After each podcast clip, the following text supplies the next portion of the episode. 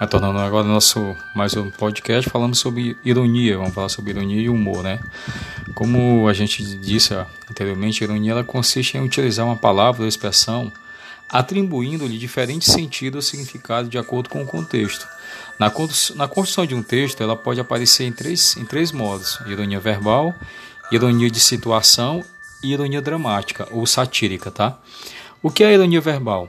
Ocorre quando se diz algo pretendendo expressar outro significado, normalmente oposto ao sentido literal. A sentido, o sentido literal significa o sentido real do que você quis usar a palavra. A expressão e a intenção são diferentes. Exemplo: você foi tão bem na prova, tirou um zero incrível. Então, se a pessoa tirou um zero incrível, ela não foi tão bem na prova. Isso é uma ironia verbal. Repetindo o exemplo: você foi tão bem na prova, tirou um zero incrível. Isso é uma ironia verbal.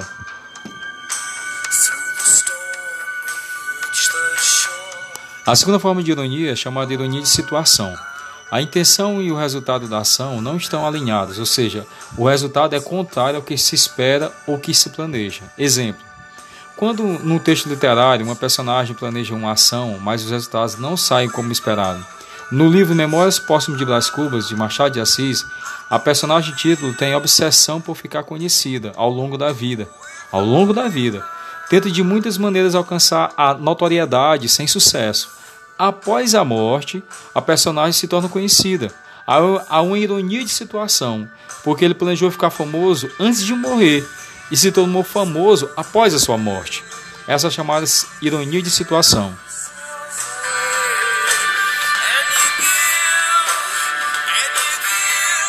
A terceira forma de ironia é chamada de ironia dramática ou satírica, né? A ironia dramática é um dos efeitos de sentido que ocorre nos textos literários, quando a personagem tem a consciência de que suas ações não serão bem-sucedidas ou que está entrando por um caminho ruim, mas o leitor já tem essa consciência. Exemplo: em livros com narrador onisciente, ou seja, aquele que sabe tudo o que se passa na história com todas as personagens, é mais fácil aparecer esse tipo de ironia. A peça como Romeu e Julieta, por exemplo, se inicia com a fala que relata que os protagonistas da história irão morrer em decorrência de seu amor.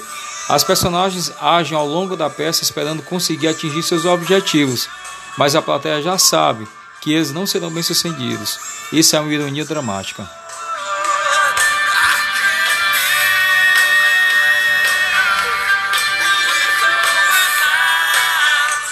E falando um pouco de humor, em contraponto à, à ironia, a maioria dos efeitos sentido de textos citados até então tem um objetivo comum, o humor. Situações cômicas ou potencialmente humorísticas compartilham da característica do efeito surpresa. O humor, o humor reside em ocorrer algo fora do esperado numa situação. Há diversas situações em que o humor pode aparecer numa prova de vestibular ou numa prova de SPAES, por exemplo. Há artirinhas e charges, que ali um texto e imagem para criar efeito cômico há anedotas ou pequenos contos, e há as crônicas, frequentemente acessadas como forma de gerar o riso. Daqui a pouco eu retorno com mais um podcast. Dessa, dessa vez nós iremos falar sobre charge e caricatura.